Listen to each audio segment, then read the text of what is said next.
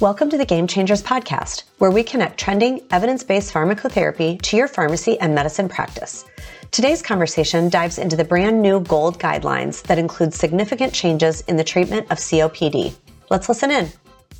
Hello and welcome to Game Changers, Clinical Conversations. I am your host, Jeff Wall, professor of pharmacy practice at Drake University, and the host of this podcast, which we really try to give you the latest pharmacotherapy and other type of information for all sorts of healthcare professionals, physicians, mid-level providers, pharmacists, to really give them the latest information they can put to the bedside, and immediately use to help improve the outcomes of their patients. And so today we're going to do an update on the GOLD guidelines for COPD. These are literally hot off the press. They've only been published in the second week of November.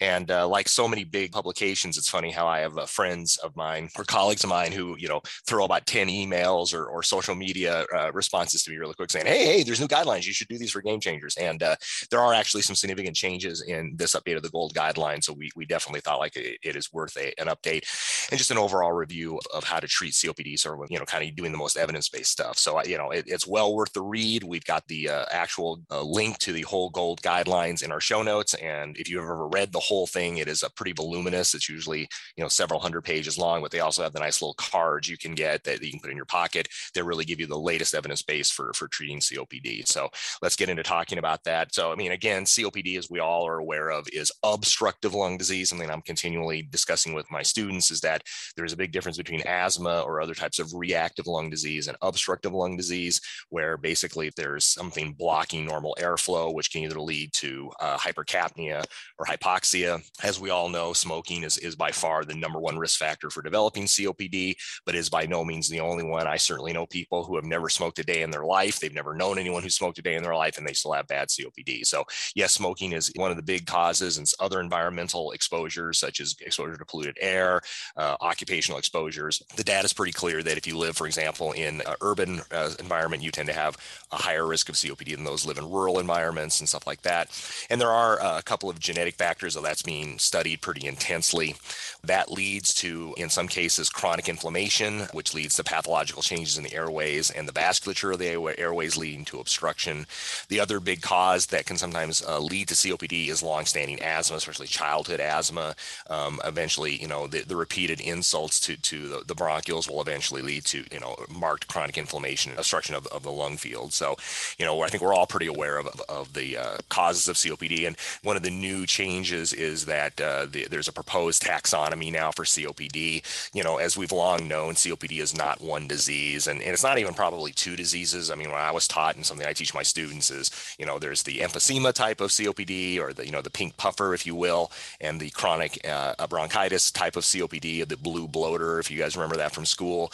And of course, many patients have both. And I think they're trying to get away from that and really trying to stratify COPD by its cause. So again, environmental COPD would be the most common cause: cigarette smoking, pollution exposure, COPD due to chronic infection, COPD due to asthma, and COPD that's genetically determined. And right now, the big one of those that we do see on occasion is alpha-1 antitrypsin deficiency. The evidence suggests that we probably underdiagnose alpha-1 antitrypsin deficiency, especially in younger patients who have symptoms of COPD. And the pulmonologists I work with in my ICU are they try to be pretty vigilant of taking a look for that, especially in younger patients with COPD. So again, one of the big changes in the new GOLD guidelines is this proposed taxonomy that kind of gets away from the classic emphysema and chronic bronchitis and more about, what's the cause of COPD. The second big change in the guidelines is a change in the severity score of COPD.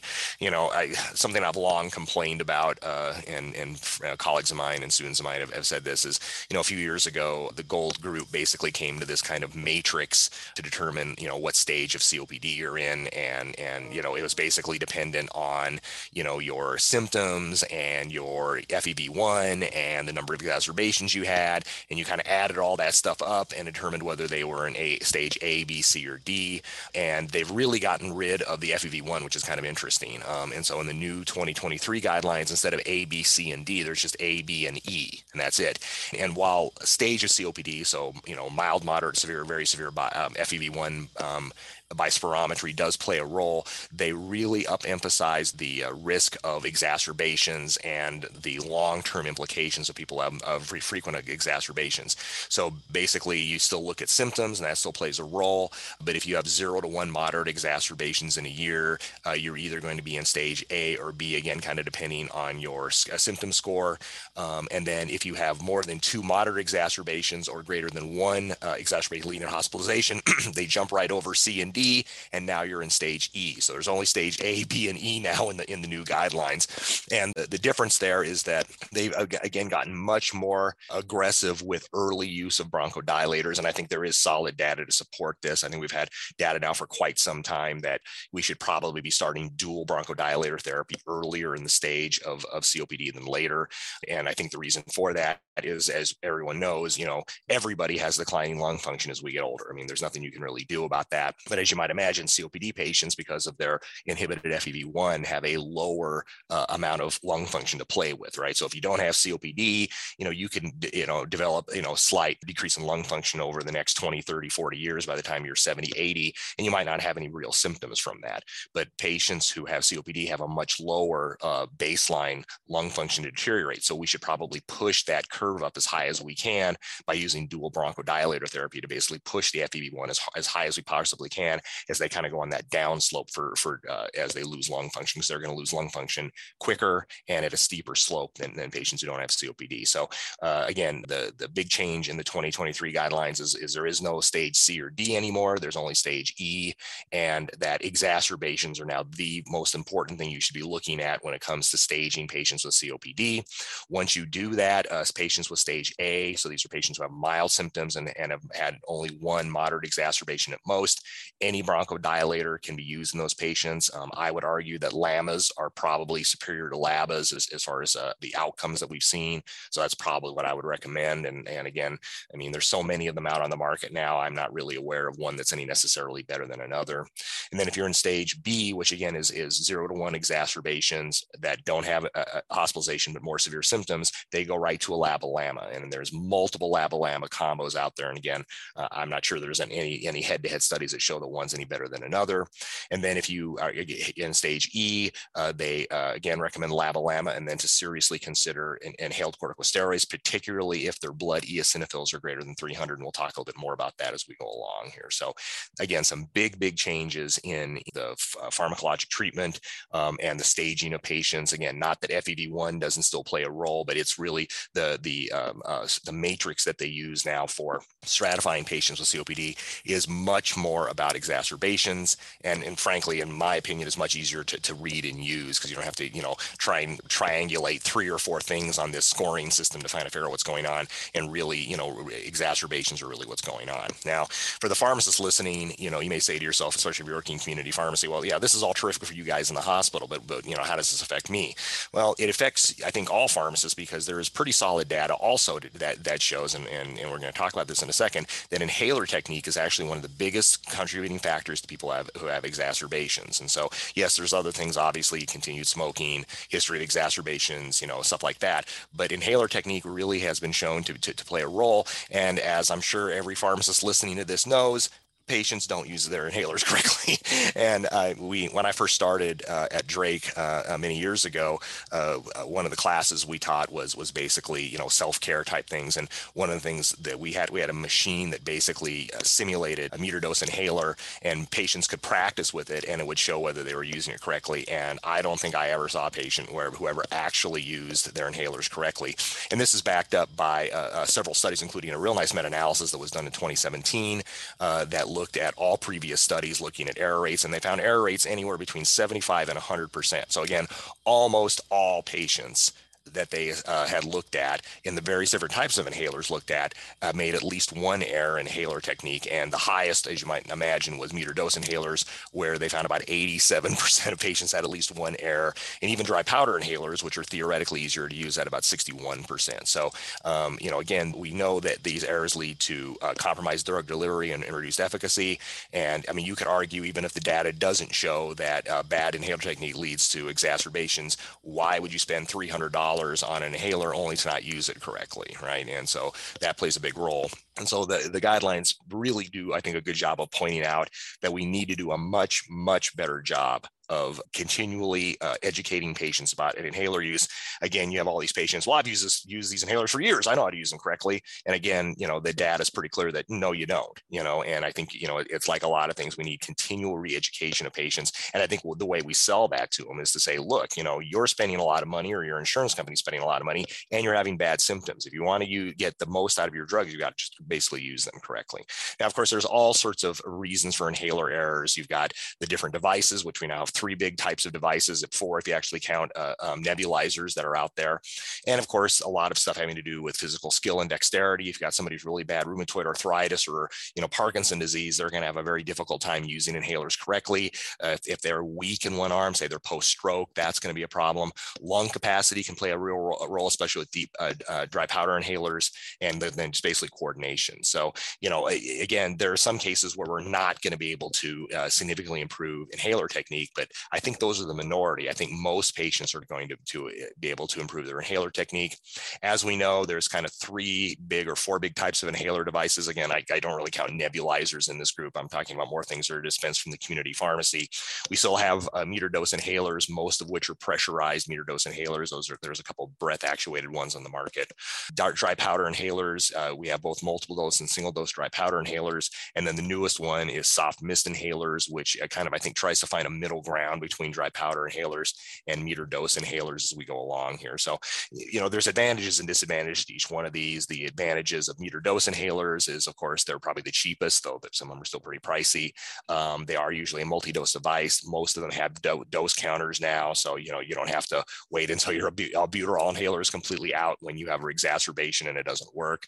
But it's probably the worst of the devices as far as coordination, because if you don't coordinate the depressing of the inhaler into the device and in inhalation correctly, most of the drug impacts in the back of your throat and you swallow it. And that's one of the reasons, you know, we've been saying for 30 years now that spacers really should be given with all meter dose inhalers. And again, you know, I'm real aware of the fact that some insurance companies don't pay for spacers. I don't know why. That doesn't make any sense to me. And a lot of times physicians forget to order spacers. And I think, you know, anyone that you've got on a meter dose inhaler should probably be on a spacer to help improve drug delivery into the lungs. Dry powder inhalers, of course, came to the fore in the 1990s, partially because this was another way to deliver especially long-acting drugs well, but mostly because if you're, you know, any veteran listeners to the podcast know that the FDA basically made sure that drug companies couldn't use chlorofluorocarbons anymore in their meter dose inhalers, and so that this was kind of a pivot away from using CFCs in their meter dose inhalers. There are several advantages. It's breath actuated, so you don't have to have as good a coordination between depressing the button and inhaling. And so that's kind of nice. But the big limitation, and this has now been shown in several studies, is that you need to have a good enough lung function to actually get the drug into your lungs. And they measure this by something called peak inspiratory flow. And you have to have a minimum of 30 liters per minute of peak inspiratory flow to actually get drugs in the lung. And to really get drugs into the lower fields of the lung, you need to have at least 60 or more liters per minute. And patients with stage, you know, with really low FEV1s, they're just not going to have the peak inspiratory flow to actually get drugs into the lungs. There's a couple of devices out there that can actually help measure that can actually measure peak inspiratory flow. They're actually relatively inexpensive, and I think can be a really good tool for both physicians and pharmacists to kind of help pick what type of inhaler you're going to use. The other problem with dry powder inhalers is there's at least some of them, like the handy haler version, that you have to like break out a capsule and put it in, and again, yeah, that requires, you know, some coordination to be able to do that. And then, you know, slow mist inhalers, I think, again, I've always tried to find that middle ground between dry powder and meter dose, because the drug comes out as a slow mist, so the velocity is much slower, so most of it doesn't impact on the back of the throat, yet there's still dry mist particles that can get into the lower air fields. So this helps facilitate coordination. You don't have to be quite as good about actuation and inhalation with these, but the big problem with many of them is that you need to assemble them, and in some cases the pharmacy will do that. In some cases the patient has to learn how to do that as well. So, you know, again, advantages and disadvantages. The big advantage, of course, of nebulizers is that there's really no coordination issues, but the big problem, of course, is that the delivery time is much longer. You can't just take a puff off of it and you're done. You have to sit there for 10 minutes with the machine. But as we all know, you know, in many cases patients can't afford, especially obviously Medicare patients can't afford inhalers, and we know that nebulizers are covered usually under Medicare Part B, and so often nebulizers are literally just a cost-saving measure. To my knowledge, there is no data showing that nebulizers have ever been superior to other types of inhalers as far as drug delivery, and so that's it. So I mean, you know, the errors that occur with these, with the metered dose inhaler, is just not using actuation and inhalation technique or appropriately. Dry powder inhalers, again, not having the PIF to do that, and slow mist inhalers, maintaining inhalation with the drugs, but you have to have a very, very deep breath in as you depress the button for slow mist inhalers. So again, I think pharmacists can really play a role in doing this, and you know, again, I realize community pharmacists don't have the time to do anything now, and I wish that wasn't the case, obviously, but you know, this is something that, you know, I one of many sort of cognitive type of activities that I think community pharmacists should rightly get paid for, because this can really help improve drug delivery. And I would argue, if we could ever get a study that had enough patients in it, I think would really show that it actually does improve symptoms and probably decreases exacerbation. So that's, you know, some of the background of that. The other thing we really want to talk about here is inhaled corticosteroid treatment, and there's been some big changes in that in the last 3 or 4 years, and I think that this year's GOLD guidelines really kind of do a good job of finally summarizing that and putting it into an algorithm that you might want to take a look at. So we're going to talk about inhaled corticosteroids right after this message from CE Impact. CE Impact CE memberships help you connect your learning to practice with unique education like this podcast. Go to CEimpact.com to learn more. So the new GOLD guidelines are what we're talking about on today's podcast, and we are going to talk a little about inhaled corticosteroids. I always tell my students that the saga of inhaled corticosteroids and COPD is kind of fascinating from an historical perspective, because the pendulum has swung multiple times in the last 30 years. When I came out of school, nobody was on inhaled corticosteroids for COPD. Then after the TORCH study was published, everybody was on inhaled corticosteroids for COPD. And then after the FLAME and WISDOM study were published, we're like, okay, who should really be on inhaled corticosteroids? And I think this really speaks to the fact that, again, COPD is not one disease. It's a disease with multiple phenotypes, and there is probably some phenotypes where anti-inflammatories play a role.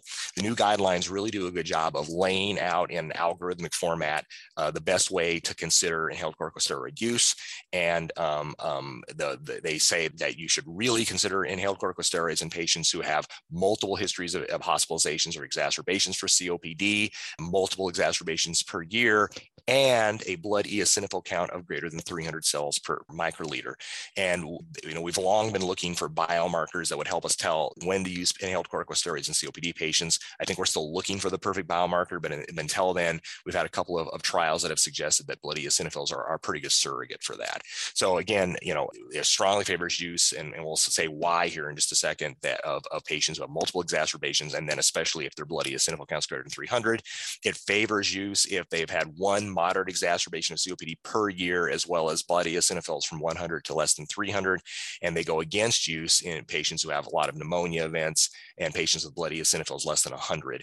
And as we know from the TORCH study and several other studies, the benefit of inhaled corticosteroids is often overshadowed by the increased risk of developing pneumonia. So in the GOLD guidelines, again, has a very nice algorithm looking at exacerbations. And again, the focus here is on exacerbations, not necessarily on symptoms. And they point out that, again, especially if your blood eosinophils are greater than 300, these are the ones you should use. And the reason for that now is we have at least two studies that have suggested that the triple therapy of LABA/LAMA and inhaled corticosteroids, especially in patients who have high blood eosinophil levels, has an improvement in mortality. And this has been kind of a breakthrough, because really, until these studies had come out, really there was no pharmacologic therapy known that was actually improving mortality in patients with COPD. The IMPACT study found a reduction in mortality of 0.72, and the ETHOS study found an even more impressive reduction in 0.51 as a hazard ratio for both those. And they note that both studies, these were people with had heavy symptoms with frequent or severe exacerbations, and most of them had high blood eosinophil levels. So you really kind of have to balance the two together to make a decision about a LABA/LAMA and ICS. Yes, there is a couple of triple therapy and single inhaler things that are out there, and that's cool, I suppose, that's nice, but they're also significantly more expensive. expensive, and a lot of insurance companies, you know, don't pay for them. So that's something to kind of keep in mind. So, you know, I think this does a good job of really laying out who is going to benefit from inhaled corticosteroid therapy. It does a good job in the text also talking about the fact that inhaled corticosteroids are not benign, though I think a lot of providers think that, oh, you know, how can it hurt you? You're just inhaling the drug. And again, you know, we know they increase the risk of pneumonia. We know there's some retrospective studies that a lot of the long-term systemic corticosteroid side effects that you see, you can start to see with a high-dose ICS long-term treatment. So, you know, inhaled corticosteroids are not benign, and you really need to do a good risk versus benefit assessment before you just slap everybody on an inhaled corticosteroid. So, but I don't want to downplay the fact that, yes, the studies that have looked at triple therapy, this is the first time we've seen pharmacologic therapy really, really improve mortality, because the only thing we've really seen improve mortality at this point is non-pharmacologic things like oxygen, smoking cessation, and actually some forms of surgery to treat severe COPD, like removing bullae or lung reduction surgery. So, you know, it is a breakthrough and it is worth noting, but I also think that we just don't, you know, we don't go to where we were with the TORCH study and slap everybody on inhaled corticosteroid when they really probably shouldn't be. The guidelines also note that in their algorithmic approach that, you know, if a patient continues to have low blood eosinophil levels, besides LABA/LAMAs, there are some oral therapies to consider. A roflumilast is a PDE4 inhibitor that I think was designed to be kind of a kinder, gentler theophylline. You know, theophylline was used for decades for COPD, but it, as we all know, has a fairly narrow therapeutic index. And roflumilast is kind of a cousin of it that they thought may have the same effect as theophylline without the side effects. And unfortunately, that really hasn't been borne out. It actually has only been shown to slightly decrease exacerbations. And it does have, again, a litany of side effects, including nausea and weight loss. And it's got actually a warning for depression in its package insert, which is kind of interesting. And then the other thing to consider, especially in smokers, is daily or 3 times weekly azithromycin. And we're not using it for the antibacterial effects of azithro. We're actually using it for its anti-inflammatory effects. And again, we now have at least 2 studies that suggest that, you know, especially in current smokers who have COPD, that actually may decrease exacerbations. And so it's something to consider in those patients. Other pharmacologic therapy that's kind of in the, we don't use them a lot, but could be considered. You can give recombinant alpha-1 antitrypsin augmentation therapy in patients who do have alpha-1 antitrypsin deficiency, and it may slow down the progression of the disease, but it's also unbelievably expensive in the, you know, $50,000 to $75,000 a year range. So kind of keep that in mind. Many patients with COPD, because they have chronic cough, are put on antitussives, and, you know, there's really no evidence suggesting that they do anything. So I don't usually recommend those. And then, you know, many patients who may have slight pulmonary hypertension because of their COPD may get put on vasodilators, and they actually recommend against the use of vasodilators because they actually may worsen oxygenation. Now, if somebody has significant pulmonary hypertension because of their lung disease, that might be another issue. But again, just to routinely put people on those is actually not a good idea and something you really shouldn't probably consider. So you know, again, you know, some big changes to this year's GOLD guidelines, and I think we've done a kind of a good job of surveying them. I think the things to really take home are that, you know, again, exacerbations are really the big thing you want to look at when you're assessing therapy, that inhaled corticosteroids you know, do have a role in patients, especially when they have high blood eosinophil levels or they have frequent exacerbations. And again, they are now the only real pharmacologic therapy to have any sort of influence on mortality. And that third, and again, mostly for the pharmacists listening, that we really need to do a better job of educating and continually re-educating patients about inhaler technique, because they don't use the drug right. You know, it doesn't matter, you know, how often we prescribe the drug or how many refills they get. They're not using the drug correctly. They're not getting benefit. So that's it for this week's Game Changers. We will see you next week. But until then, remember, time flies. I don't know where it's going, but the most important day is today. We'll see you next week. CE Impact members, don't forget to claim your CE for today's episode. If you aren't a member, sign up today to get CE each week just for listening in. See the show notes for more information. We'll talk to you next week on the Game Changers Pharmacotherapy Podcast.